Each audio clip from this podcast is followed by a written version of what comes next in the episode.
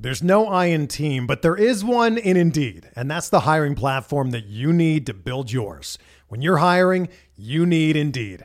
Instead of spending hours on multiple job sites searching for candidates with the right skills, Indeed's a powerful hiring platform that can help you do it all. One of the things I love about Indeed is that it makes hiring all in one place so easy because Indeed does the hard work for you. They show you the candidates whose resumes on Indeed fit your description immediately after you post so you can hire faster. Join more than 3 million businesses worldwide that use Indeed to hire great talent fast. Start hiring now with a $75 sponsored job credit to upgrade your job post at Indeed.com slash BlueWire Sports. Offer good for a limited time. Claim your $75 credit now at Indeed.com slash BlueWire Sports. That's Indeed.com slash BlueWire Sports and support the show by saying that you heard it on this podcast. Indeed.com slash BlueWire Sports. Terms and conditions apply. Need to hire? You need Indeed. This podcast episode is brought to you by Coors Light. These days, everything is go, go, go. It's nonstop hustle all the time. Work, friends, family expect you to be on 24 7. Well, sometimes you just need to reach for a Coors Light because it's made to chill. Coors Light is cold lagered, cold filtered, and cold packaged. It's as crisp and refreshing as the Colorado Rockies. It is literally made to chill. Coors Light is the one I choose when I need to unwind. So when you want to hit reset, reach for the beer that's made to chill. Get Coors Light in the new look delivered straight to your door with Drizzly or Instacart.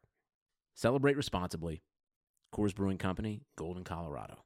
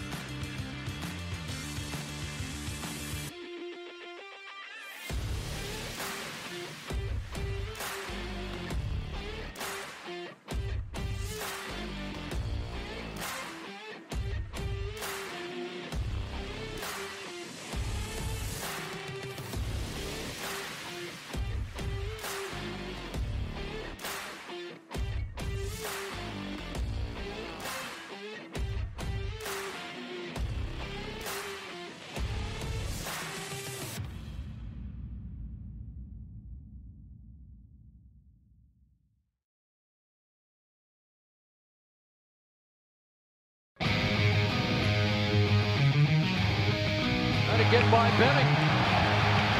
Darnell Nurse left it in the corner, gets up center. Perry scores! Corey Perry! Ilya able to shake away from Solani. It's given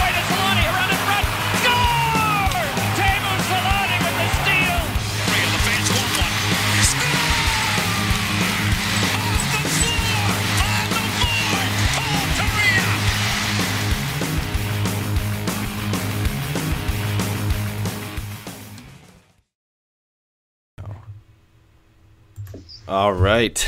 we're back, and uh, Jason's back. Jason's back on the show. Wait, is this the first show? It's been you and me this year. I think it is. Yeah, yeah. It's the first show. You were either working nights, and I was just the craziest October I've ever had to deal with. Is like every weekend, every day, uh, just something new. So now it's just uh, Jason and the Canadian. Yep. Yeah, Pat's in Colorado. Uh, if you're, Yep. yeah, if if you didn't hear on the last show, we finally hit Twitch affiliate because we actually have been using Twitch constantly this year, but it's still not set up yet. So if you're looking and wondering, like Brett is, why you can't subscribe with Twitch Prime, uh, it's because we still have to set up our bank account, and uh, Pat is generally in charge of that, and he's in Colorado. So we'll we'll hopefully get that set up uh, coming up soon. But we have a game to talk to about today, unfortunately. Uh, Ducks lost their third straight game to the uh, this time to the Dallas Stars, two one final. Yeah. Not a bad game, but scoring scoring seems to still be an issue and an issue the Ducks are going to struggle with for most of the season. Yeah, who would have known? Like our actual first, our only goal this game would come from the power play. Another thing that's struggled throughout the season too. But uh, yeah, only one goal against Nashville when it didn't mean anything. Uh, only one goal this game. It's um, it's not that's not too good. We gotta we gotta find offense somewhere here. It's not like they played bad too. I mean, we, me and Pat talked about this in the Nashville game as well. Six one was kind of a cruel final score when you look at mm-hmm. how things went in that game, and and the Predators just took advantage of the opportunities they had. This one was a little bit more tight, but we had some, I guess, positive news to start the game because Guhle was mm-hmm. back finally, and uh, we talked about endlessly how much the Ducks need him back on the blue line to mm-hmm. kind of add some soli- uh, add some stability back there. Uh, Jones and Comtois, after being scratched last game, which was surprising, they both were scratched, are back in. Uh, making way was Nick Deslauriers, which is no surprise, and, and there was a debate whether uh, Devin Shore and Nick Ritchie was going to get scratched, and ended up being Devin Shore, and then Michael Del Zotto gets scratched to allow uh, Brendan Guhle to come back in. Not surprising because Korbinian Holzer is a right shot defenseman, and uh, foreshadowing a bit, maybe our only right shot defenseman for the next little bit. So he uh, he ended up playing with Jacob Larsson, and we got to see the Comtois Steele Terry line at least start the night together, which uh, we saw at the tail end of the Calgary game. They looked really good together. yeah. Didn't get to see them obviously because Comtois was scratched in the game against uh, Nashville, but uh, looked pretty good in this one too. Yeah, no, I mean, like you said, everything kind of looked uh, pretty good. Um, you know, was happy with the the people coming in. I mean, I thought it was you know time for Max Jones to just kind of have you know a little little sit back. Let's see what we can do better. Same with Comtois, just hey, sit back, see it from maybe a different angle. Let's try and get different looks in there. And um, obviously, it wasn't a fun one to have to watch uh, Nashville just kind of trounce you, but uh, you know, it wasn't going to be long that they would probably get plugged back in. But uh, I mean, those those guys are still somewhat impact players on this team that's going to score by committee.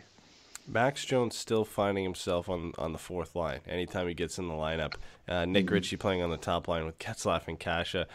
Not that I, I understand Nick Ritchie kind of needs that line to play well, and he hasn't played bad. He's just been taking some bad penalties. He actually didn't really take any in this game. Yeah, But, no, today uh, was good. yeah, like Max Jones is either scratched or on the fourth line, and at this point, how is he not? How is it not better to put him in San Diego? Like he, I don't know how many minutes he he played tonight. I'll have to go and check, but I'm sure it's around probably ten or eleven, maybe twelve at five on 5 Like, what is that really worth it to play him with Jones or to play him with uh, Grant and Rowney instead of playing? I think he moved up eventually to play with uh, with Steele and Comtois, but come on, like. I mean, I, I think for the Ducks at this point, they're like they're pretty much saying like whatever's going to give us the best chance to win, and I think Max Jones is in that same area of of level of Kase in that he can create his own play. And it doesn't matter if he plays on the fourth line, it doesn't matter if he plays on the first line. He's going to create his own chances. He's going to do what he does. He belongs in the NHL, in my opinion, if he can just find some way to get that puck in the net on a more consistent basis or pretty much at all. Then you're, you're talking about a guy who definitely deserves to be there, probably get even more ice time. He's just snake bitten, much like the rest of that Ducks team is. But I mean, you know, sending him down and, and keeping whoever else in there doesn't really give us a better chance to win. I think it kind of hurts. So I think he does so many little things well that why not keep him up because he can at least help this team. He can help San Diego if he wants to too, but I don't think he's going to learn a whole lot over there. And uh, I think he's holding his own just fine up here. He just the puck's just got to go in. If it goes in, we're not even talking about it. They just haven't quite gone in yet. Clearly, like physically, he's ready. You saw a couple mm-hmm. plays, and, and one I think we put a gif out on Twitter of, of how he just I think he outmuscled Klingberg off the puck. He literally just threw him off him, and we, and we've seen mm-hmm. that from Jones in the past. Like there's no question about him physically being ready for the NHL. Maybe you know, getting getting chances on the fourth line, he doesn't really get a chance to show his offense on a consistent basis, and, and hopefully, eventually, he can he can jump into the top nine. I still think one of him or Comtois eventually gets sent down. I don't think they're going to want to healthy scratch them for 41 games this year, and and that that doesn't really help his development. Not that San Diego really helps it much more, but if you know, it's better to have him playing consistent games rather than rotating in and out with Nick Deslauriers. I don't I don't see that happening for too long. And maybe this was the, the test game. They're both in there trying to see who's going to work where. Uh, I don't know if we see them go down when the homestand comes back, when they come back home, but I mm-hmm. can't see both of them staying up for, you know, another five, ten games. Who would you rather see go down out of the two? Ah, it's so tough. I mean, Maxime Comtois scoring his first goal tonight, especially on the power play. I think uh-huh. that helps his chances a little bit. Plus, he's been playing in the top nine. I, I would like to see Jones in a top nine spot for at least a couple games before I make a, a you know a hard decision on that. But if I had to take a guess, I think Max Jones is probably the guy. If one of Maxime Comtois or, or Jones were to go down, I think it would be him. All right. Now, is that what you would want? Or is that just what you're uh, assuming would probably is most likely to happen unless something changes? I, I would rather Jones stay up and take a top nine spot because I, I just want to see. I haven't get to, we haven't really seen Maxime Comtois in the AHL. Mm-hmm. And you know we saw him there, I think, for three games on a conditioning stint with San Diego last year. He played pretty good, and then went back down to the QMJHL. I think it's good for a player's development to go down there. Plus, his buddy Antoine Morand is also down there, and you can develop mm-hmm. some chemistry down there and get some confidence going. I think it's more suited for Comtois' development to go down and play in the AHL rather than Max Jones at this point because Max Jones spent almost a you know a full season down there last year and played a little bit in the season before that as well. So I, I would I would think it's probably better for Comtois to go down. And not that I want to see either of them go down. I just think with the logjam they have on left wing, the fact that you have to scratch Shore and Deslauriers at this point, and that means rotating Jones and Comtois in and out. Uh, I, I think Comtois is probably my pick if I had to pick somebody to go down. I, I'd, I'd agree with you. Between those two, I think uh, Comtois is better served to go down there to get some of that more of that experience. I mean, he's he's he hasn't really played in the AHL other than just a handful of games, plus the um, uh, a little bit of playoff experience. Where Max Jones is he's seen it, he's he's done it, he's beaten it, and he, he can play in the NHL. Um, and then, you know, more to the point with um, both of them is I'd like to see them both up there. If they start scoring or like the team starts doing well, consistently putting up more than one or two goals, then I think, you know, we don't even have to sit here and start picking apart, you know, well, who's going to come in, who's going to go out. I think that they uh, would do a lot better if, if the goals start coming in. We start winning by multiple goals in a game. They're not going to start touching that lineup too much. So they, they can help themselves out or each other out if they all start kind of contributing a little bit more on the uh, score sheet. We'll get into that more uh, in the post game because there's some injuries that happen in this game that might affect who goes up and who goes down. But let's start with the first period and, and really the, the first major play, which was the Stars' first goal of the game. Um, you could argue that both Stars' schools were, were pretty pretty identical when we get to it, but Guryanov kind of breaks in on the wing uh, on Cam Fowler. Doesn't really make a move. He just gets a little edge on Fowler, but not enough to really get a good angle on Gibson. And he kind of just throws a backhand that beats beats him over the shoulder this time. I don't know if Gibson didn't expect that. We we've seen this. I think it was from Gibson.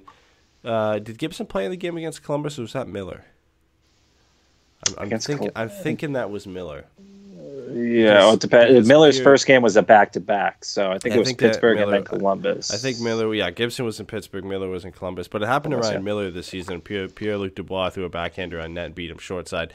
Uh, that was from a little Mm-hmm. bit of a different angle, different circumstances here, but uh, I think Gibson here is just a bit caught off guard that Guryanov was able to get a shot off and maybe not set in position. I mean, you're the goalie expert uh, on this podcast, so? Oh, thanks.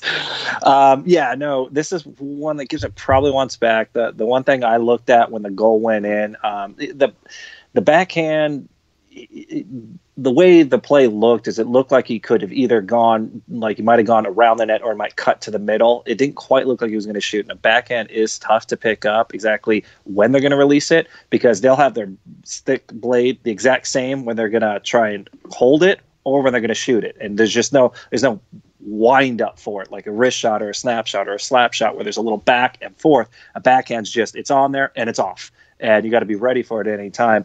I look at goalies, and especially if it's out when it's the glove side, goalies want to have. For those of you who can't see it, unfortunately, but you know, you when you're looking at the actual glove or the pocket of the glove, goalies want to have that there so the shots do go high. They can go and move it up, and it's not that big. Sometimes when goalies start to move or they're not quite anticipating it, their glove kind of turns in towards their body a little bit, and when that happens and it's a quick shot, they can't get their glove and they know it, so they chicken wing and they bring up their elbow and hope Yeah. their elbow gets it or something like that. And that's what happened. It just went right over. Whenever that happens to me, I go like, "Damn it, I didn't have my glove up." And I, whenever goals go over like that, I'm like, "Damn it, I should have had my my glove in, in the right spot." But when you start moving, you're not quite anticipating. You can't read a shot's coming. Your glove's in a bad spot. And if it's quick and it's accurate and high, you just throw whatever you can in front. But when you do that, you know, uh, my glove was in the right spot.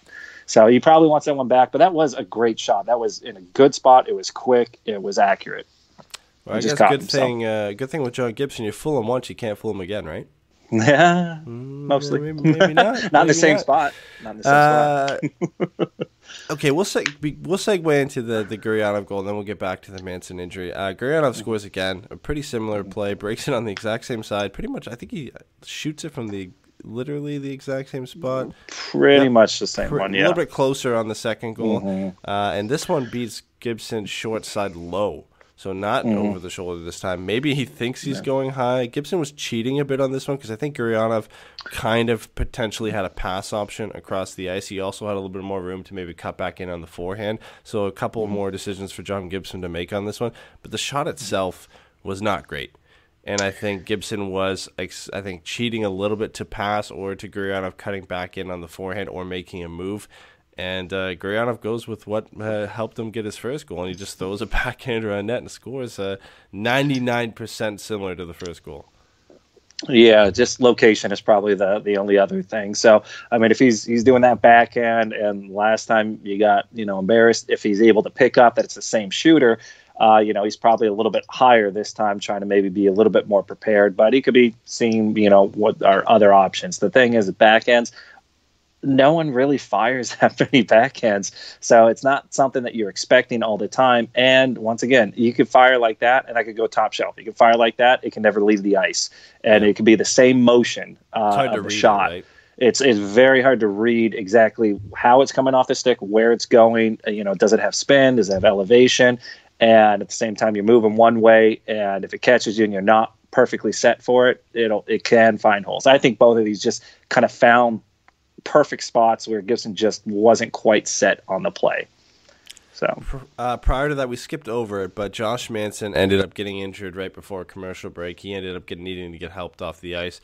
Looking at it from the first angle they showed, it didn't look that bad, and then they showed a wide angle where mm-hmm. he ends up going in. I think it's on Jason Dickinson to kind of pin him against the boards, and Dickinson makes a hard stop, and mm-hmm. uh, Manson just hits his knee right into the back of Dickinson's leg, and mm-hmm. it it looks really awkward. Like it bends a little bit Yeah. in to the side, and yeah, that angle doesn't look good. I hope he's okay. I think Eric Stevens just tweeted out right now that there's no further update from Eakins on Josh Manson or Ondrej Kase. However, Manson was on crutches outside the Ducks locker room after the game. N- not a good sign. Hopefully, it's just sore and he doesn't want to walk on, and they're taking precautions at this point. But crutches are never a good sign. Yeah, I've I've dealt with knee injuries to ligaments, ACL, and uh, all the the like of that. So I'm somewhat familiar with it, and it can be that where you're not quite sure, or literally, you know, until you get an MRI to see exactly what it looks like, you kind of just have to almost you know, baby it. Um, I've had it where I same thing. I couldn't put any weight on it and, and move. Very next day, walking around, wouldn't know that I ever had that injury. Uh, Yeah. Most of the time, that's not the case. Uh, usually, if you can't do it, you can't put weight on it. Next day, it can stiffen right up, and it's uh, you know I, I, I missed a month and a half of work once just from from playing goalie, just tweaking that that ligament the wrong way. So it can kind of go either way. I imagine we'll get a much better idea tomorrow because once again, once I woke up, I was like, oh yeah, this isn't good. I need to get to the doctors. Uh, but I've had other times where it's been a little bit easier. But that didn't look good. The fact he can't even put weight on it, and the fact that he dropped immediately. You know, hoping for the best, but I, I'm I would imagine he's at least two weeks. You know, if unless it's it's a okay tomorrow, it's you're looking at weeks, not days, probably. Yeah, this is this is the way Josh Manson's played. It's hard to say this is an important injury. I think the only reason you can justify it being being a significant injury for the Ducks right now is because their right shot defense depth goes Josh Manson and then Korbinian Holzer, and then you go down to the AHL and you're looking at Hunter Drew or Jani Hakanpää or Chris Wideman. Like that, that is their right hand shot depth at this point. And you could roll, you know, Michael Del Zotto and Hampus Lindholm and, and Guhle and Fowler and Larsson and Holzer. Like you could do that. But then you're rolling five lefties, and and four of them are in your top nine, or your top four. Four of them are in your top two pairings on defense, unless you move Holzer up, which I don't think they're going to want to do because him and Larsson have played together since the beginning of the season. Uh, I don't know who gets called up because it's not like San Diego started the season well, so it's not like Jani Hakanpää, Chris Wideman, or Hunter Drew have really impressed anybody. Uh, if if this forces Murray to make a trade, maybe it's so early in the season that maybe if it was a little bit later in, I would say you know definitely similar to the, the season the Ducks had so many injuries at center that they had to go out and get a and, and trade for Adam Henrique. Different circumstances that season they were expected to win, and, and a bunch of different factors kind of went into that, but. This is a similar situation in in the sense that the Ducks really don't have an NHL defenseman on the right side right now, and uh, we don't know how Josh how long Josh Manson's out. Doesn't look good. The fact he's on crutches doesn't look good.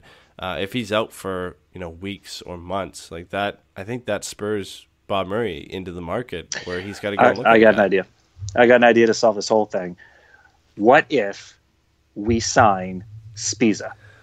Now I know it's far fetched, and he used to play for the Ducks, and I understand going back to the? Wild. That's a good. Huh? Is he switching hands? Eh, I don't care. He's an NHL ready defenseman. So we'll sign him. No one will waiver, pick him up on waivers because that would be ridiculous. And then we just plug him in there, fill the hole until Manson gets back. Done and done. Yeah, but too bad the Winnipeg Jets really want him. and uh, They'll take anyone at this point. I mean, I mean, it makes sense now that I look at it. But I, I was so sure nobody was going to claim him. But now Wi- Winnipeg's in almost a, a worse spot than the Ducks are on defense. The fact that Byfuglien is is We've lost three he's just AWOL top, right top, now. top three guys. Yeah, they're top three Yeah. defensemen: Trouba, Myers, and Byfuglien. So I don't know what this says if Byfuglien's not coming back or if he is, and they still right need now. that depth. I haven't heard anything Yeah. on him. So uh, Sbisa is their new guy. No longer a duck. He was a duck Yeah. sort of for uh, half a day. Uh, not happening now. The Ducks don't really have any have many options. I, I'm sure once we get the news on Manson, I'm sure things will heat up. Some people in the chat are saying uh, Julius Honka, who was linked to the Ducks earlier in the season, I believe he's still an RFA. I don't think he's signed. I don't think he's playing with the Stars at this point. Didn't play tonight. Yeah, that's yeah, playing that. That one's a little bit trickier because you have to trade for him and then sign him to a contract because he's Yeah. still an RFA, or Dallas has to sign him to a contract and then trade him. So that one's a bit trickier to go and, and get finished right now. Yeah, I mean, we gotta wait. You know, you can't really make uh, you know decisions here while you're in a fog. Um, so you got to kind of figure out exactly what the extent of that injury is, what the timetable is for that return. Um, you know, with him gone, at least Guhle is back, and so we have a little bit more depth. Del Zotto might swing into there, and you're probably just going to have to start playing left left-handed defenseman in the right-handed spot. And they did that with Fowler last year, and it did just fine uh, once uh, Bob Murray uh, took over behind the bench. So I'm not too worried about it um, right now. Their biggest problem isn't defense or goaltending. Their biggest problem is scoring goals. So uh, if they can sol- solidify that, this team is much better and more responsible on defense from their forwards uh, than they were last year. So even with Manson down, I, I don't see it as big of a loss until another injury happens. Then then then we're somebody- scrabbling around. They have to call somebody up no matter what. Uh, because they're running six defensemen right now. I'm sure they're gonna want to have a seventh on the roster just in case. It'll be interesting to see which way they go. Because if they go right shot, like we already mentioned, they have some options. Jani Hakanpää, I think, would be probably top on my list on the guy who could get called up, just because you know he did have a bad preseason, but I think the potential for him to maybe look a little bit better if you throw him into some NHL action. At least you know we don't exactly know what we're gonna get from him yet. Kind of, we've seen the small sample size you maybe know what you're going to get from Chris Wideman. I think you do my second option, and then throw Hunter Drew in there as well, because I actually did like how he played in preseason and in, in, the rookie camp. Uh, but if they're going to go left shot and just call up anybody, like Josh Mahura is still a pretty good option to call up. I, I think he had a great camp. I think he looked really good. I, I think he's he's getting close to being ready to play for the Ducks right now. And if you're going to call up the best option, I think Josh Mahura is probably that guy right now. Uh, but if you're going righty, then it's probably you know one of Hakanpää, Wideman, or Drew. Yeah, yeah. I think they'd probably. This would be my pick. I, I don't subscribe as much as either you or a lot of other people would say. Oh, we need a right-handed defenseman in there. I was like, for me, defensemen now they're so good, and you know you have a different ability to create offense when you're on your off wing as a defenseman. Um, so I feel get the guy who's either a more experienced or b higher skill, better in that depth chart. Put the best player in there. You can make some of the other ones play off wings, and I think they'll they'll be fine with it. I don't think it's going to be that bad. If Manson's out for you know four months, then obviously it's a much longer term thing. We got to figure out. Okay, at some point we're probably going to do this, but if it's just something to fill that hole for a little while, then I think uh, just calling up your best, most able defenseman to jump into that According lineup. to uh, Shane in the chat, the most able defenseman is uh, Randy Carlyle. He's waiting in the wings. That's where he's been. He's been training. He's been working hard. He's been Uh, waiting yeah. for this moment. I, I think he's a right shot defenseman. I don't Yeah. care. Throw him in there. Yeah, yeah, might as well. Worst thing that could happen is he gets injured. Uh, He's got a Norris yeah, Trophy on his resume. I, I you know what? He doesn't even have to wear a that. helmet. Doesn't even have to wear a helmet. No, He's still grandfathered into it. All right. Uh, second period, Ducks get their first goal. Radulov goes off for slashing. Maxime Comtois gets his first power play goal of his career, first goal of the season. Uh, kind of gifted to him a bit. It was a great play by Sam Steele to keep the puck in, get it to a spot where he can get a pass over to Nick Ritchie. Uh, Nick Ritchie kind of flubs on it and then just kind of throws it into the net, whiffs on it, and it lands right to Maxime Comtois, who's got an empty net to just shovel it into, takes a couple whacks at it, and it ends up finding the back of the net. Uh, great to see him get on the board because he's been scratched a couple games. He, you know, he's getting back into the lineup after being scratched against Nashville. He got to play with uh, Steele and Terry, which we're excited about. He gets some power play time on the 2nd unit, and uh, man, he, he he looked pretty good. I, I know this is you know not the greatest goal, not the prettiest goal, but this is kind of the area you expect Maxime Comtois to be. He's a big kid, and on the power play, I think that that area suits him well to be on uh, that in front of the net, especially when you got three lefties. Like that's it's an awkward power play unit to set up to begin with. I think fa- uh, part of that is the fact that Ondrej Kase was injured at that point and wasn't in the game, so they had Nick Ritchie, uh, Sam Steele, and Maxime Comtois in there, so it makes it really hard to have a one timer. And I think they wanted Sam Steele to be that kind of roaming playmaker. But uh, great for Maxime Comtois to use his size to his advantage and get in the front of the net and, and put that in, in, in and get the Ducks within one. Yeah, um, you you said you know he's kind of gifted that. I think uh, Dallas uh, a lot of things went wrong uh, with that particular play, and a lot of things just went the right way for uh, Comtois to be able to get that. You know, first off, is everyone watching Steele you know, not taking anything away from Steele? He did a good job of keeping the puck and keeping his feet moving. He didn't really slow down or stop or anything. So it was almost like just one consecutive play where he just kind of went all the way, you know, around or through the uh, the the center of the ice, able to find Ritchie, and then this is where everything kind of goes uh, his way. All Dallas players just look at Ritchie and they all just focus on him. Everyone kind of forgets that Comtois right there at the the top of the crease, almost kind of in that the backdoor area. But then Ritchie kind of throws it at the net. I think it hits the the defenseman's stick. It goes right to the skate. This is where Comtois does a good thing he kicks you know he's able to get it off his skate and still be able to bat it in you know uh, push it across the line. Because i have a feeling if that goes off the skate and he doesn't get a stick on it they start doing a review if he kicked it in and knowing the ducks luck that would get called back. So he did a good job. Uh, he was able to kick it you know forward and be able to kind of hit it in. So no controversy on that one. So a lot of things went right um, and I think really Steele kind of is the one who facilitated pretty much the entire play, and Ritchie not shooting very well. He's still looking like the the best of the young players in the Ducks this season for me. I mentioned on the show with Pat yesterday, and, and he was surprised that I picked uh, Sam Steele is the best looking uh, young guy, and that includes Maxime Comtois, Troy Terry, and Max Jones on the season. Mm-hmm. But I just think his poise and, and his you know ability on play, especially like that play there to you know wade it off, uh, skate into the corner, spin around, and throw uh, a pass across the ice to Nick Ritchie. I really haven't seen that from anybody else. I, I like the physicality from Max Jones. I like the effort that I've seen from Maxime Comtois. Troy Terry, I've been a little bit disappointed in, but he's had a couple good shifts here and there in the last couple games. But Sam Steele just seems to have solid game after solid game. Doesn't always get on the score sheet. He does tonight. I think he's up to three points, which is, uh, you know, Comtois has two, I think now. Two, Max yeah. Jones has one, and Troy Terry still has one. So uh, yeah. I, I still have to give the edge to Sam Steele. I have liked what I've seen from him. I would just based on on the fact that he has had um, more success I mean, a lot of his success is also due to the fact that he's got, it seems like at least good chemistry on the power play with Getzlaf. Um, and, you know, he's got two power play points, uh, two assists.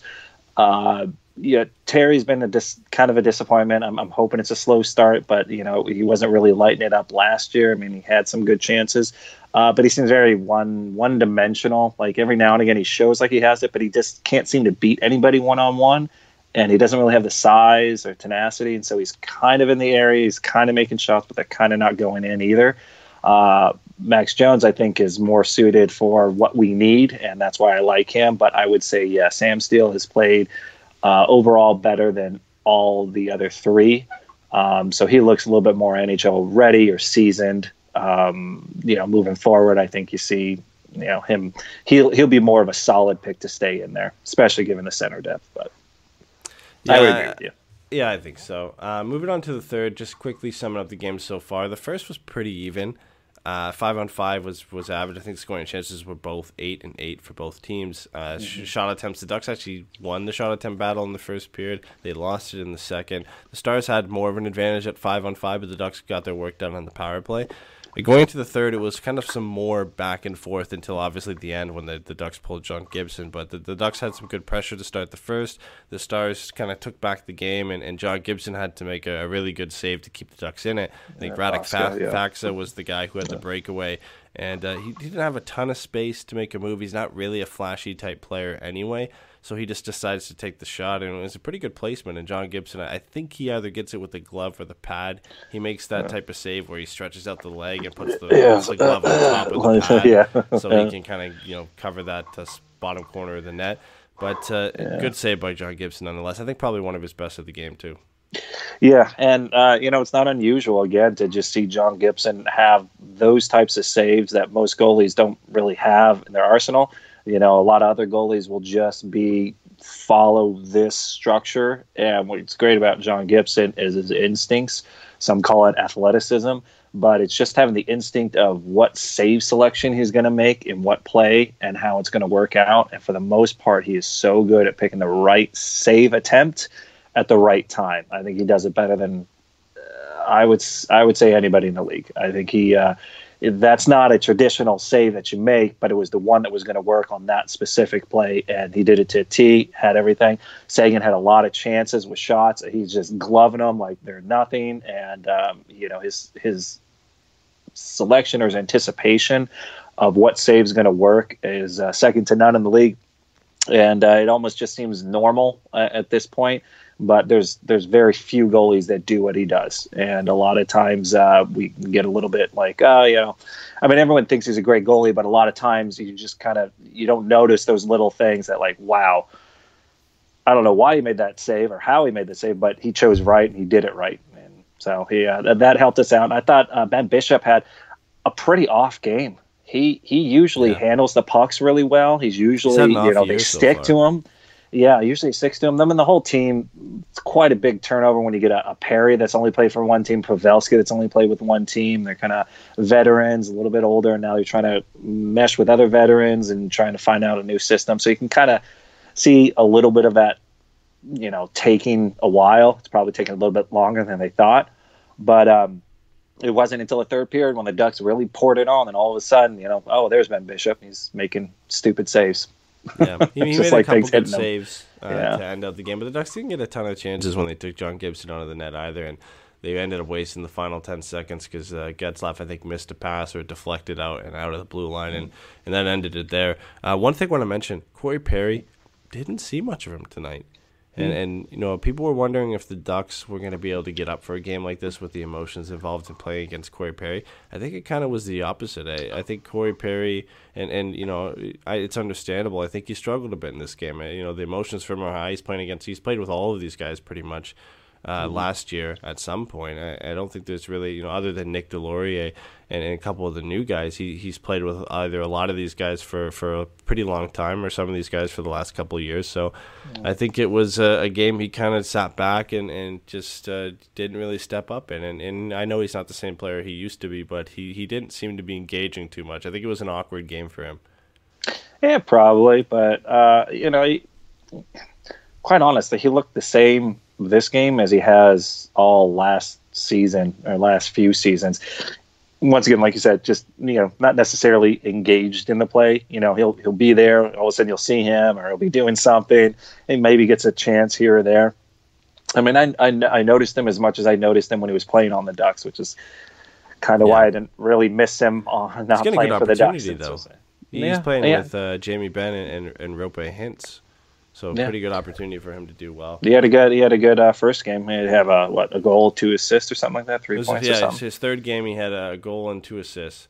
And I believe this is his fifth or sixth game. He still had a goal and two assists. I mean, I hope I hope the guy does well. I, I. Me don't too. know if he's you know if he continues to get opportunities with Bennett and Hintz. I think the points are going to come eventually.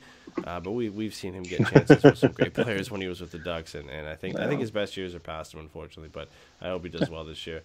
Um, Post game notes. Looking at what we got, Mm. we did have Sbisa. We kind of talked about that a bit. Uh, don't know why the Ducks wouldn't claim him to begin with. I, I think it was San Diego depth, to say the least, and it's not like it really hurt them. I mean, they could probably use him now if Josh Manson's out for for any uh, extended period of time. I, I, where do they go now?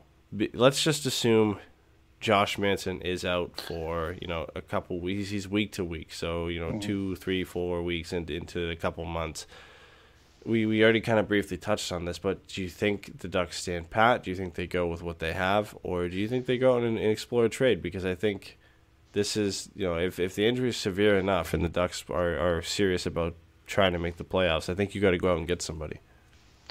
Yeah, and you know what? They've been trying. Uh, it's you know you maybe want to you know get on Bob Murray's case about you know whatever, whatever you don't like him. The dude tried to go after Faulk. Uh, that couldn't come to fruition. The dude tried to go after Shattenkirk. That couldn't happen. He's like, all right, well, I'll sign Sbisa. Uh, sign him, and then he's gone. It's like he's tried three different ways to get defensemen, and he's tried for good defensemen too. You know, and it's like at this point he was just like any, any anything. I'll take Sbisa. I don't care. I'll, I'll sign him. Let's take him, and then he's gone. He's like, oh what does this guy have to do? Uh, yeah, because at this point, um, yeah, if, if it's a long a long term, I'd say anything um, anything close to a month or longer without Manson, that's where we kind of run into problems. Um, I think this whole time he's still trying to look for it, but once again, he's not going to do anything that's going to mortgage the farm. So at this point, everybody that he's probably really wanted to get is gone, already on another team.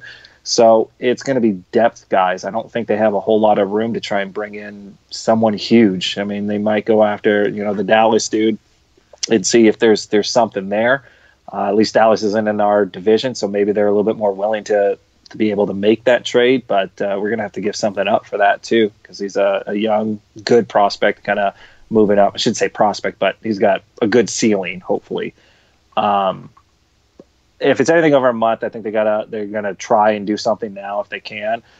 Um, and even if it's not, I still think they're trying to find more depth, especially right-handed shots. So, but that the talent pool out there isn't very great for them. I think too a lot of the teams that are, are doing bad right now aren't necessarily sellers. Uh, I Yeah. think you look at the West right now, like obviously the, the you know the teams that are below 500 right now, the Jets are definitely not looking to move defensemen. They just picked up Luca Sbisa off waivers to, to try and help their defense. Uh, the Sharks are not going to make a trade with the Ducks. Dallas, we just talked about the only player really available from them would be Julius Honka. Uh, the Kings and Ducks aren't going to make a trade, and the Kings don't really have anybody on defense to make a trade for. Chicago, uh, not really. Uh, you know, I'm not going after Brent Seabrook, and I don't think they're they're willing to move any of their young guys. You know what? I think that's something Bob Murray might do.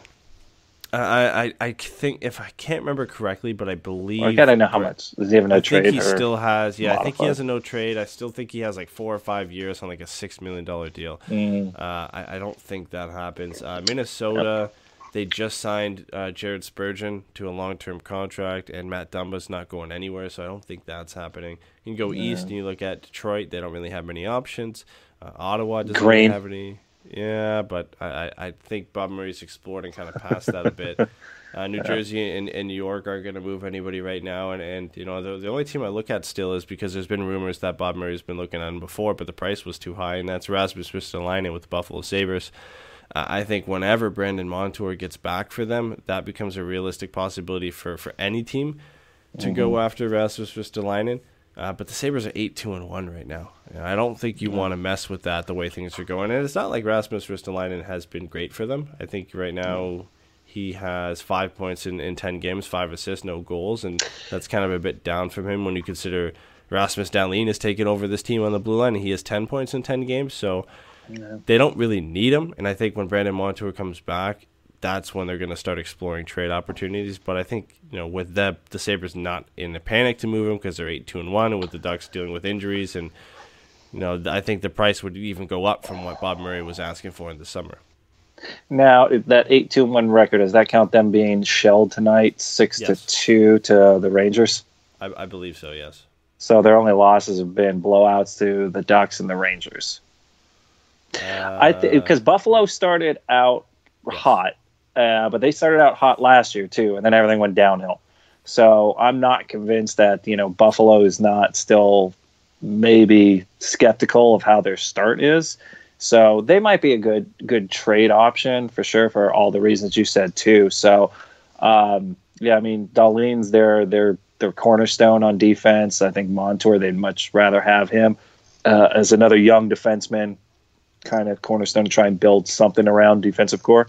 So I wouldn't mind Ristolainen. Like I said, I think it's more in the Bob Murray wheelhouse to do a quick fix on a guy who used to be good offensively, and I think Mike Crane's probably. it, it would be just such a Bob Murray thing to do. So Uh, Daniel in our chat said uh, Buffalo's apparently now looking to trade Marco Scandella. Scandella, Scandella is a left shot defenseman, uh, primarily played for Minnesota in the beginning of his career. Has played for Buffalo for the last three seasons. Uh, not a bad option if you get him cheap. He's an NHL defenseman, that's for sure. He's a bottom pairing guy. I think he's better than Del Zotto and, and Holzer uh, that you have right now. Probably a little bit better than Jacob Larsson as well. But it all depends on what you're going to have to give up for him. Uh, three points in 10 games so far, plus seven, 12 shots on net. He's more of a, a stay at home two way guy. He can contribute to the offense. His best season, he had uh, 23 points in 64 games back in 2014 15. Uh, maybe. You know, out of desperation, Yeah. maybe, Yeah, maybe that's something they do. But the problem, you know, I, and I don't even say the problem becomes when Josh Manson comes back. What do you do? Because I think you just play Marco Scandella with uh, Jacob Larsson, or you play Marco Scandella instead of Jacob Larsson. Like that that's not really an issue. I think he still fits in the lineup no matter what. It all depends if they can get a trade done, and it, it, it's relatively cheap because I don't think Bob Murray's really in a panic to go out and spend a ton, you know, a ton on a guy like Marco Scandella at this point. Yeah, and you know this might not be a popular opinion, but uh, quite honestly, uh, Josh Manson has struggled throughout most of this season. Um, whatever was working in seasons past with Lindholm, uh, just seeing a, a lot of errors. You know, I'm always kind of hoping that things just all of a sudden start clicking, but he seems a little bit off too, and I don't necessarily see it as you know a huge loss for the Ducks as long as you got at least somebody who's NHL ready to kind of move in and they can move those pieces around because the only thing that they really kind of lose in that is the tenacity and the uh, in your face style and being able to clear the front of the net. Um, you get that a little bit with Holzer, but Holzer will make more mistakes than Josh Manson will, and not necessarily a much uh, better uh, option there. So, you know, I, I'm kind of torn between the two. It's like, yeah, you know, I, uh, you know, I'd much rather have Josh Manson of old in there, but if I had to choose between anything, I'd rather have Josh Manson now. But I just don't feel like it's it's as big of a loss, other than the fact we now have almost no right-handed shot defenseman. That's kind of the biggest loss, I think. Yeah, yeah, it's going to be tough no matter what they do, and hopefully we hear an update on uh, Josh Manson uh, tomorrow. Um, Next guy we got to talk about is Ondrej Kase because we've kind of swept him under the rug a bit because of how significant uh, positionally Josh Manson's injury is. But Ondrej Kase also got injured tonight, and and there's less. Um, information i guess not like there's a lot of information out about josh manson right now but there's there's even less out about Ondrej Kase uh, his is Concussion. being termed an upper body injury which you know, Concussion. Which is not a not a good sign. I didn't see the play, but apparently he got in a collision with Roope Hintz at center ice, and they were both down on the ice, and that's all I really saw. And that's never a good sign, especially like you said with Ondrej Kase's uh, concussion history. Uh, I don't want to go out and say it is right now because we don't know, Oh. but I will. That, that, it's it for you. worrying, right? It, yeah, it, it's worrying because you know he has that history with concussions, and uh, the guy just can't stay on the ice right now. And maybe he comes back in this game and plays, and maybe he's fine. But uh, the fact that he had to leave the game as being deemed an upper body injury, we've seen the story, you know, a couple times before already, and then he ends up missing, you know, 30, 40 games and doesn't play into the end of the year. Uh, I don't know if, you know, I hope not. I really hope not, but it seems like deja vu. Yeah, um, yeah. The the only part that you could see because I never really reviewed it in the telecast.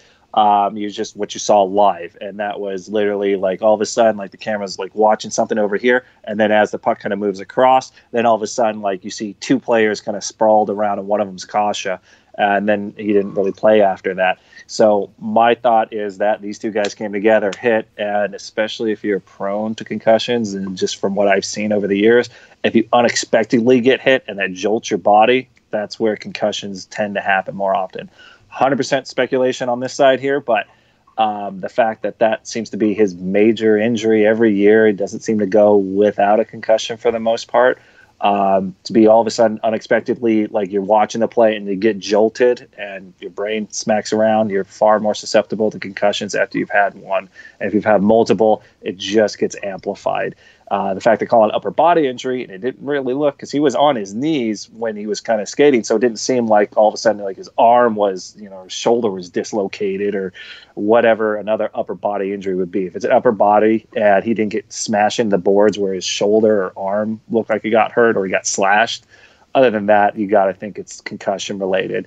Now it might just be precaution, and it's just like, hey, let's let's really kick it back. You know, hey, this game's not that important right now. Let's just see that how the game goes, and you know, we'll reevaluate you later. But the fact they kind of kept him out for that long, yeah, it's it's one way or the other. They're either being very cautious about it, or we got another concussion with him. Yeah, and, and if that's the case, I, I think we did see with Kase out of the lineup, we saw, I believe, Steele Jones and Comtois together. That means one of them was on the right wing. I, I'm not sure who it was. I would assume it was probably Maxime Comtois because he's done that in yeah. junior before.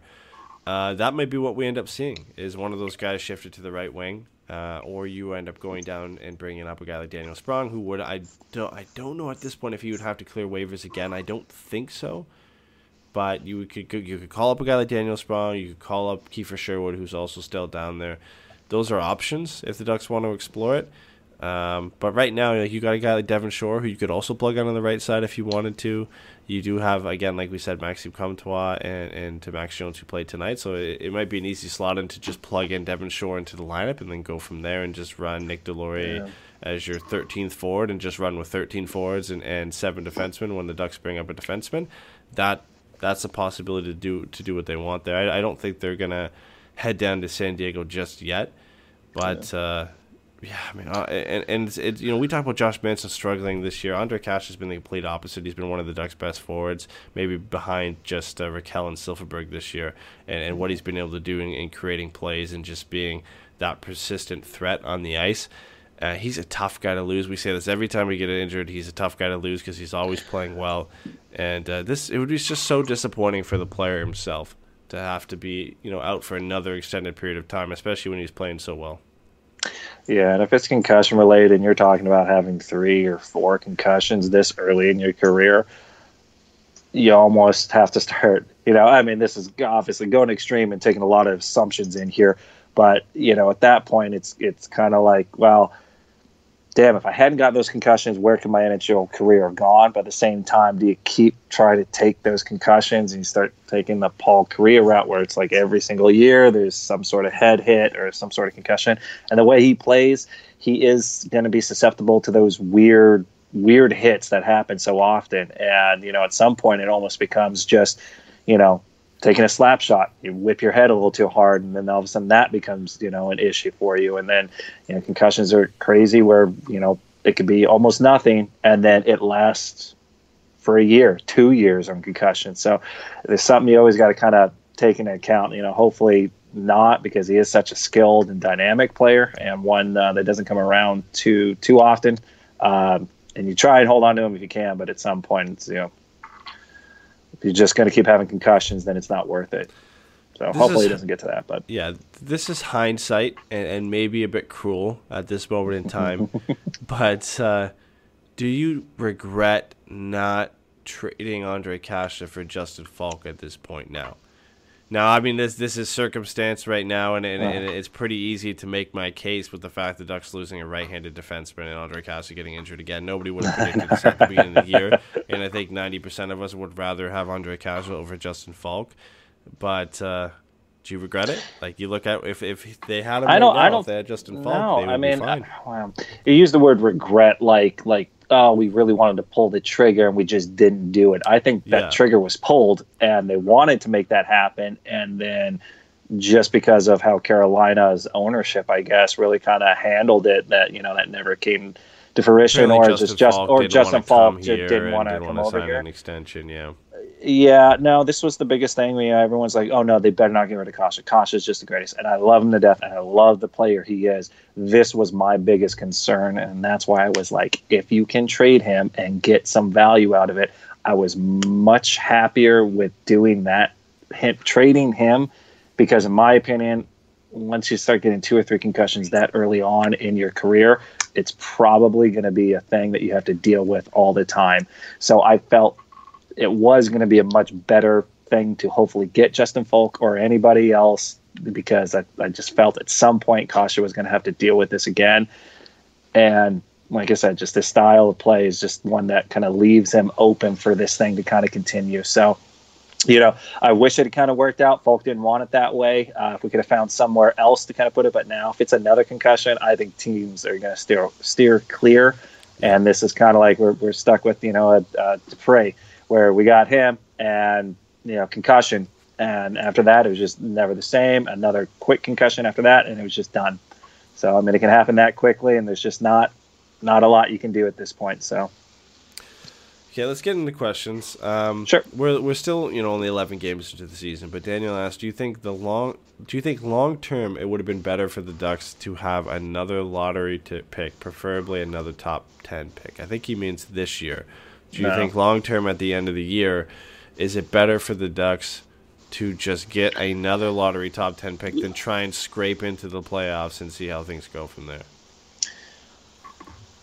Uh, there's a yes and no to that. Um, sure, would you love another top 10 pick? Absolutely. Um, who wouldn't? But, uh, you know, almost at what cost? And, uh, you know, I think we've talked about it before. The Ducks aren't in a market where you can continually be bad, even if it's for a couple of seasons. Uh, you, you start losing fans that way. It starts becoming harder for people, uh, you know, players to want to come over and play in. And I mean, we have great weather. Uh, you know, if the team doesn't look like they're trying and they're not moving pieces forward, then it's harder and becomes a, a you know maybe a little bit long of a rebuild. Um, at the same time, I don't think the Ducks were bad at all. They were just poorly coached last year. The style did not fit what the NHL is. It died the season before, and they just kind of kept limping along all of last season the Ducks made a youth movement, which is great. And what's good about doing that is that if you if you have the talent and the young players to do it, you can transition from missing a season to competing for the playoffs to eventually doing hey we're now we're a competitor and now we got aspirations again to go to the stanley cup finals. Uh, were they going to you know go to the stanley cup finals? Are they stanley cup final contender this year? Absolutely not. Could they compete for a playoff spot? Why wouldn't you want to do that especially with the young talent we have? Get them the more experience in the playoffs if you can. Give them that chance. So tank in a season i hate doing that. It might have worked back in the day where you know hey we're really bad and it's going to take five or six years to really get back in and you know we'll need many many first you know first you know top 10 picks But I don't think the Ducks have to do it that way. I think they can rebuild on the fly because I think they have a good transition of players. When you talk about Silfverberg, a young defensive core with Lindholm and Fowler, uh, John Gibson, you're going to waste his good years on you know trying to tank, and you know how how great is that going to be?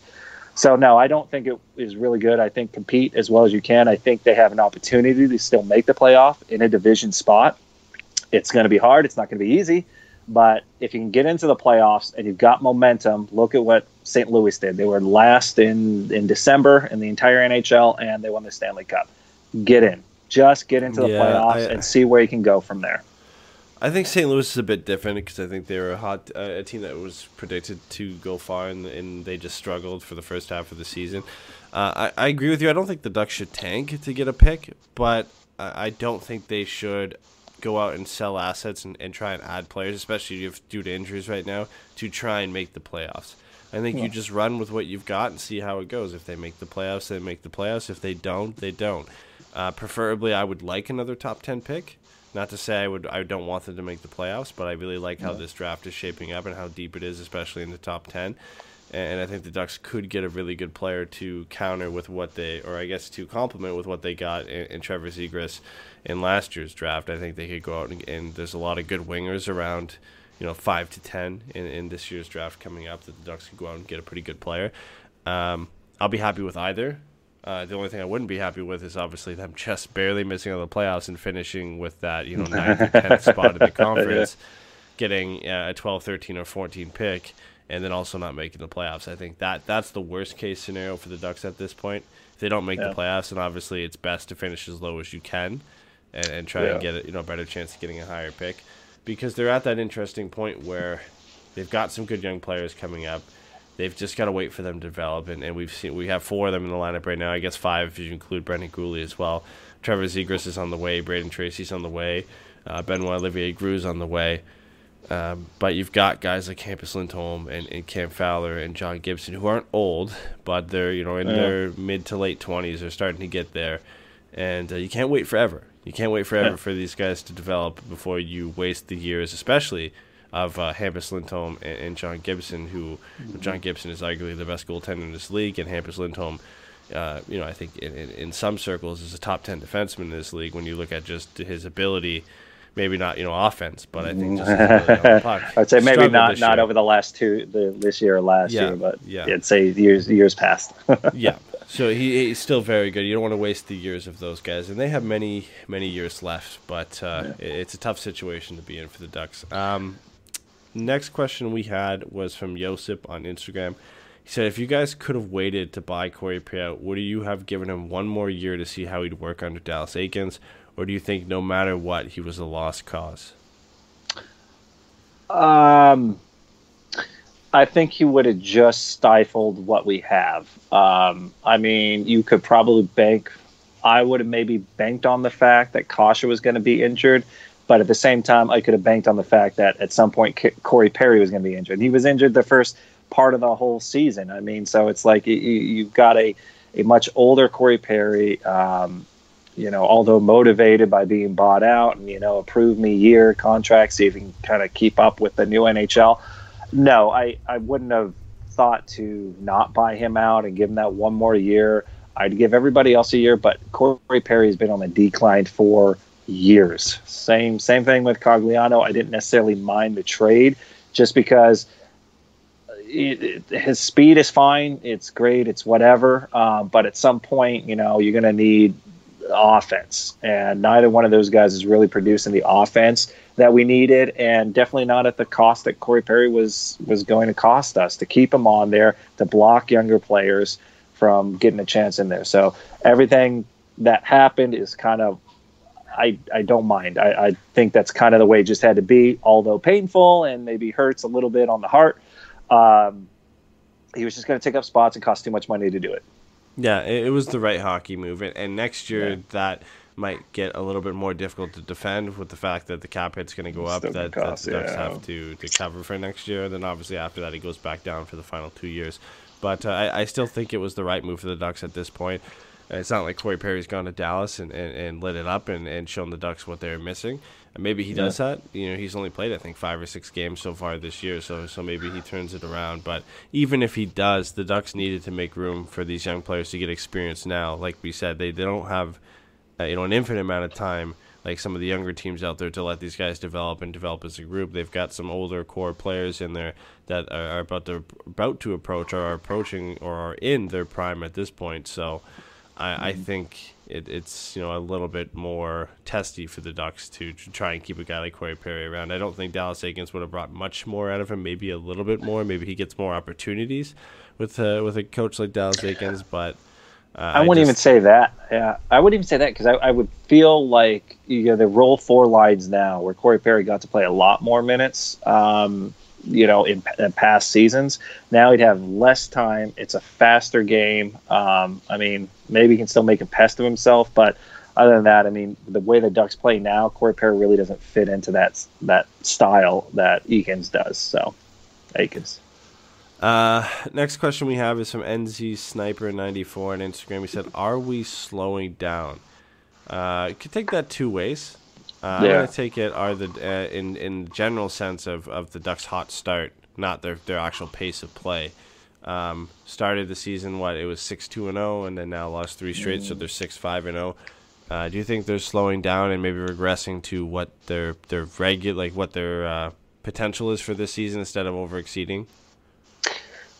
they're getting chances, and that's all I really care about. Um, there's going to be learning curve along the way, so um, there's there's still going to be those games where you know you, you, make a bad play, you make a bad decision, you're learning a new style with a new coach for the most part. So you're going to have those bumps in the road because they they don't have a ton of NHL experience. A lot of the guys, um, you know, the younger ones that they're counting on to try and get a little bit more offense. Right now, our offense is struggling. I think our power play is really struggling. Even though we scored, we scored like one second left on that power play, um, and it was kind of a broken play. So you know the the special teams has to get a lot better. Our our goaltending is gonna you know stay solid. I think this year because we're not giving up the horrific chances of of last year. So I think this year we're gonna get the chances. We just have to convert a little bit more. Execution's a little bit off. It is early in the season. It is a new style, and there are new faces in there. It'll all start meshing a little bit better, I think, as the season moves forward. So as long as we can stay healthy and we're staying on the path, as long as we're getting chances to score, eventually they should. Probability says we should start scoring more goals. Last two games sucked because Cam Talbot just pulled saves out of his of his butt, and then this one it was just like we couldn't buy one against Bishop. So it's just he turned it on when we were the most dominant. That's when all of a sudden he, he became Ben Bishop again. We just could not find ways to get through, and that'll happen throughout a season. On the topic of scoring more goals, uh, this is a question that me and Pat covered, I believe, either on the last show or the show before that. I think it was last show. Uh, Hunt J. Justin says, "Do you think we might get Taylor Hall?" Now I'm gonna I'm gonna kind of loop you into what me and Pat were discussing about. Um, Taylor Hall has got one year left on the six million dollar contract, uh, and I believe the article we'd referenced from Sportsnet was talking about how the Ducks could bring him in as a rental for this year. We talked we, we said pretty much that, and I think you would agree that that's not a Bob Murray move to bring a, a guy like that on a rental. So scratch the rental because we don't think that would happen. But would you trade for Taylor Hall and sign him to an extension? Now you would think he would probably get a seven-year extension past that, and he is 27 right now, turning 28, so that would bring him to 35 when his contract's done. Would you trade for Taylor Hall on a sign-and trade, knowing that that would increase the cost of, of the player in a trade as well? No, probably not. Um, from a, an organizational standpoint and the way the NHL is, let's you know, not last year, the year before, he had the amazing season, but that was that was it. That was his amazing season, and he's been all right. He hasn't been bad, you know, since then. It was a nice change of scenery, getting out of Edmonton and being in New Jersey. Uh, but you're going to mortgage the farm. I mean, you're going to have to give up quite a bit for New Jersey to let him go, and then you're going to have to sign him for seven, you know, six or seven years at you know what seven eight million a year something like that? That doesn't make a whole lot of sense on the duck side of things. Uh, the rental doesn't make a whole lot of sense on the duck side of things. They they figure something else out. I think they could probably find a better deal somewhere else. When you have a big name like that you tend to overpay and bob murray does not like to overpay. And especially on a guy who's 27 and you want to carry him hopefully what he comes back and does what he did two years ago? Yeah. Pr- probably not going to happen. And I mean, it's it's hopeful. Be as optimistic as you want, but that's a whole lot of optimism to to get behind for seven years. So I, I, I would decline that. Yeah, the the chat Someone seems to seems to agree. Daniel says no. Uh, Coach Blood says no in a more uh, in a way that uh, I'm not going to mention on the show. Can't, I can't do it. Uh, yeah. Uh, Brett said if we're playoff bound, but no, he's been injury prone. Uh, Joshua, I think, sums it up perfectly. He said, Would he be welcome? Yes. Should we get him? No. Uh, I think Yeah. that sums it up perfectly. Yeah, he would be a great addition to this team, but at a seven year deal, probably he'd have north of eight he'd have to be a yeah, it'd have to be a rental, and it'd have to be towards the end of the season where the salary cap hit isn't as much. Um, but once again, that'd have to we'd have to have serious signs for Bob Murray to want to do that because he didn't do it. Didn't do it last year, the year before that. He doesn't make deadline deals. He doesn't, you know, he's either happy with the team he's got or he's not. But he's not going to do a trade deadline thing. So it's it's a nice thought, but it's a pipe dream. It just uh, it's not gonna not really gonna happen. It just doesn't make sense on on any sort of front for the organization. All right, last question we have is from uh, Jacob on Twitter. We did have a question from Jason about um, what would the team impact be long term if Manson was down, but we, we covered that in a few other Yeah. questions today. But I uh, just wanted to, to shout out Jason for the question. Uh, Yes, Jacob you. said, "At which point in the season do the floodgates open and the posts expand ever so slightly? How long can a team be so close so often and still not score? When do the floodgates open for the Ducks offense?" tomorrow. I don't know. Your guess is as good as mine out there. We've seen games where we put in uh, enough goals to get free chicken from Chick Fil A, but then there's there's a lot of these ones. It's six one. It's uh, two one. It's uh, you know the magic number for the Ducks is score three goals because the Ducks goalies do not give up more than two goals. Gibson's only done it twice this season, um, and uh, you know against Boston and Nashville. So you know, and other in those instances, if the Ducks can just muster up three goals. But yeah, it just seems like right now everything just seems to be against them uh, getting those goals. So you know, just a little bit here and there. Um, the fact they're getting chances, and this is better than last year when they would only score one goal or two goals. It was like, all right, well, we get five chances a game and we got one or two in. That's not too bad. Now it's like, hey, we're getting as many scoring chances as the other team, and you know something's kind of in the way. So law of probability, eventually everything will catch back up at some point or over the course of a season, unless it's one of those seasons where it just like you always have a team that just unexpectedly just shoots 14% across the board and everyone's scoring goals and it doesn't make sense but it's not sustainable but it might be for a season. So hopefully for the ducks everything kind of starts evening out uh, but if it doesn't it could just be one of those seasons where things just do not go your way for puck luck but it's fun exciting to watch because they are getting those chances Uh, I, I honestly think uh, the floodgates aren't going to open consistently. I think we're going to get a similar trend to what we've already seen this season, where you're going to get a few games here and there where the Ducks look like they they're going to start scoring got it. consistently, and uh, they're going to you know score four and then five one game, six another game, and then we're going to get right back into you know a few games in a row where they score one or two and they don't generate a lot of scoring chances. And I think that comes from the fact that you got four forwards in there who are still kind of learning their way in the game and aren't consistent scorers in the league yet. You know, your hottest forward, Adam Henrique, is not going to consistently score five goals across 10 games for the rest of the year. That's not going to happen. Uh, you know, Rickard Rakell and Jakob Silfverberg, I think they have the potential to keep doing well. Uh, Ryan Getzlaf with less minutes, like the le- uh, he's been getting less minutes than he did last year. That's going to make an impact on his production as well. So you're going to see, you know, the talent is there for them to break out every now and then, or to have a stretch where they do really well. But there's not going to be this moment in the season, you know, that game 21 where the Ducks just start scoring goals and that continues for the rest of the year. That that happens with teams who are top 10 offenses in the league where they can consistently score like that. The Ducks if everything goes right, are you know maybe a top twenty between top fifteen and twenty offense if everything goes right. Uh, and I think uh, realistically, they probably finish around 20, 21, 22 in goals for per game when they get to the end of the year. And honestly, that's an improvement. They were dead last. Hell last of an year. improvement from last year. If you year. jump up eight spots from from last year, you know, obviously 21st, 22nd, 23rd in the league isn't great in offense, but it's an improvement. And it, it means that guys who had off years the year before got better. It means the young guys have come in and at least made somewhat of a difference. And if the Ducks' goaltending and defense stays the same, which it looks like it likely is going to, that means more standing points because you've got some more wins as well. So I, I don't think it's going to be a, you know an epiphany in the Ducks' offense is going to be a top five offense in the league at some point this year. But there's going to be games where they figure it out. We've already kind of seen that already.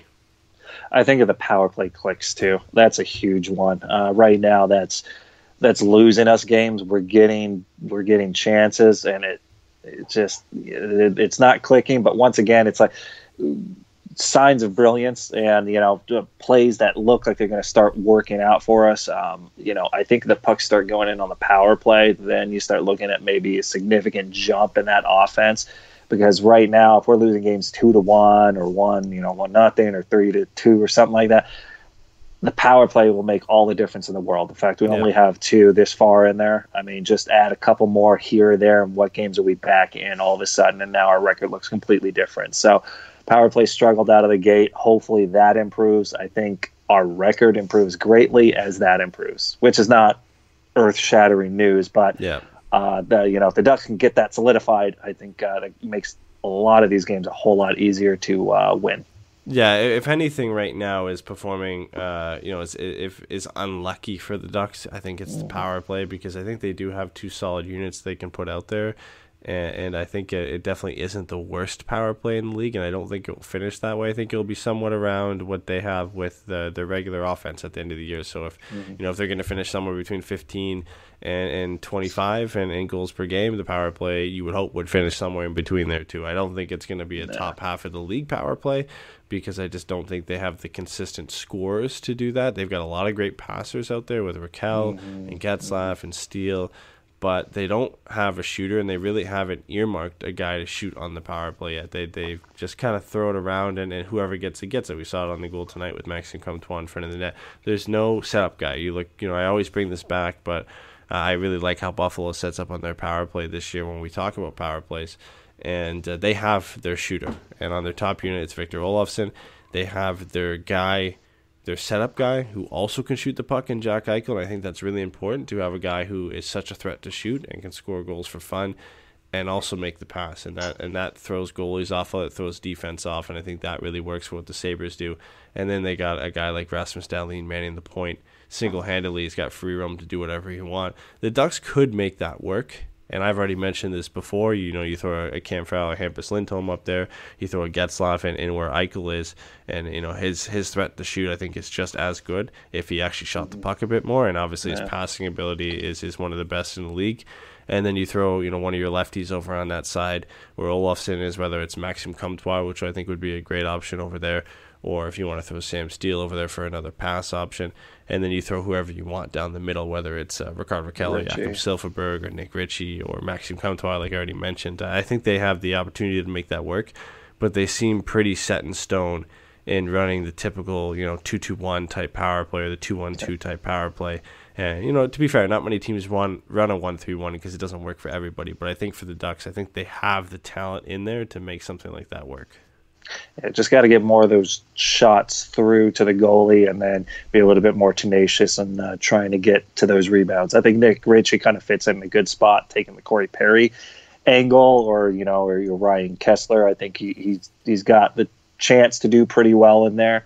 Um, but yeah, like like you said, it it's shown moments where everything's clicking. Those passes are going around, and you know the occasional shot happens. The, you know that sort of deal. I'd like to see a little bit more. But anytime you can take it, especially from up high and shoot, you cut- you make everybody who's killing the penalty have to turn back around, look at where the puck went, where that rebound is, where their guys are, and you start getting them to kind of look back and forth a whole bunch of times. That's where things start opening up, and hopefully get a little bit more of those scoring chances. So room for improvement, but they're they're light years ahead of where they were last year. Couldn't do a couldn't enter the zone last year. So tough test coming up uh, this weekend. It is Yeah. Colorado on Saturday, and then who do we have? On Uh, Vegas after that. Vegas on Sunday. So Yeah. two, two, probably the toughest Road back-to-back. yeah. Probably two of the toughest teams they've played all year, and how good. Vegas is, and how well Colorado's playing this year. So that'll be interesting to see how it goes. Uh, update Saturday show. It will be me and you, I believe, on Saturday. Yes, on Saturday. And then Sunday, it's me, and uh, I've got my buddy from the Hockey Writers, Anthony Chirdelli, who's going to be joining the show and co-hosting that show because Jason and Pat are unavailable. So we will be having back. I'll be in a hockey tournament for charity, so Yeah, Saturday. Saturday is 50-50 right now because I should be available Saturday, but we're gonna see how things go. So if for some reason we end up not having a show Saturday, uh, both games will be covered on Sunday. But we'll update you guys that, with that on social media as, as that kind of develops. Uh, I got to give a shout out to Cool Hockey again. Uh, they just today got the Ducks third jersey, so if you're looking to go out and buy one, make sure you go to coolhockey.com. Try our code FM20. Uh, I believe Ricky or somebody in the chat two shows ago said it didn't work in the summer when they tried it. I, I went in there and I tried to, to update it and see you can check if it works now. If it doesn't, then just send us a message and we'll go in there and try and fix it. Uh, but make sure uh, you go to Cool Hockey and check it out because they're they're gracious enough to sponsor our Forever Mighty Three Stars leaderboard, uh, which 45 minutes before puck drop you can uh, enter in three predictions for that night's Ducks game. You get points on our leaderboard, and whoever has the most points at the end of the month wins a free customized jersey from Cool Hockey. It's like a $250, 300 dollar value, and all you have to do is answer three questions on Twitter before the Ducks game. And I know most of you, if I mean, if you're in here, you're probably on Twitter. You probably follow us on Twitter. So if you're not uh, participating in that contest, you're missing out on a pretty pretty good free chance at, at winning a jersey. Uh, Patreon, we just released our rant show. We have a Pucks and Brews show coming up, and uh, we have a game show that is going to be sometime before the end of the season. It's called the Bobby's Bargain Bin Game Not Show. end of the season, end of the month. I was looking forward to Luca Sbisa coming back because that would have been perfect for the Bobby's Bargain Bin game show. But of course, yeah. now he's can in uh, in Winnipeg. But we could still do it because he he was a Sure, why not? at, at some point. But It was an uh, attempted uh, bargain bob thing. but yeah, that that will be coming out. So if you want to, if you like our show, if you like this show, and you want to get some more content, and you want to support this show as well, uh, you can head over to patreon.com slash puckguys forever mighty and check out all the bonus content over there. If you want a hat like the one Jason's wearing as well, if you subscribe to the ten dollar tier, you get a hat just sent out to you. Uh, we also have koozies and lanyards that are part of the rewards right now that we're in the midst of ordering. Those will be sent out to current Patreon members and any obviously anybody new who signs up as well. So a lot of a lot of great stuff if you guys want to support Yeah. the show and get and get some extra content. But uh, Especially if you're a lanyard enthusiast. yeah, yeah, exactly. uh, or if you want to you want a hat because right now actually I think we still have one hat available on the website. Yeah, if you have a medium sized head, we have and you want a to to snap fit back. you. If you have a medium sized head and you want a snapback. uh, go to forevermighty.com, go to the shop, and you can get the last hat that we have available until we order new hats because apparently everybody wants fitted hats. So they sold out Well, pretty quickly. I think they sold out. We had uh, about eight of them, and they sold out in the first night and a half. And then the snapbacks have just been kind of slowly going here and there. Uh, somebody asked the other day, hoodies and T-shirts. We're working on them. I don't know how close they are to coming out. It, really all comes down to inventory and money for us, and being able to purchase that inventory and get that out to you guys. But it's it's definitely something we're aware of, and we know the demand's there. We're just uh, we're just working on it. So make sure you check I, out. I want a shirt too. So yeah, so so do I. Uh, make sure you check out the website forevermighty.com for for everything for the podcast, all the ways to listen, and uh, follow us on Twitter for any updates. And we'll be back on hopefully Saturday, if not Sunday. all right. Hey, Cricket customers, Max with ads is included with your Cricket $60 unlimited plan at no additional cost. Max is the streaming platform where you can watch Scoob, Meg 2 The Trench, The Nightmare on Elm Street collection, and so much more. Remember me. Just log in with your Cricket username and password to experience Max on all your favorite devices. We've never seen this before. Max, the one to watch for a good scream with Cricket. Phone plan streams in standard definition. Programming subject to change. Fees, terms, and restrictions apply. See cricketwireless.com for details.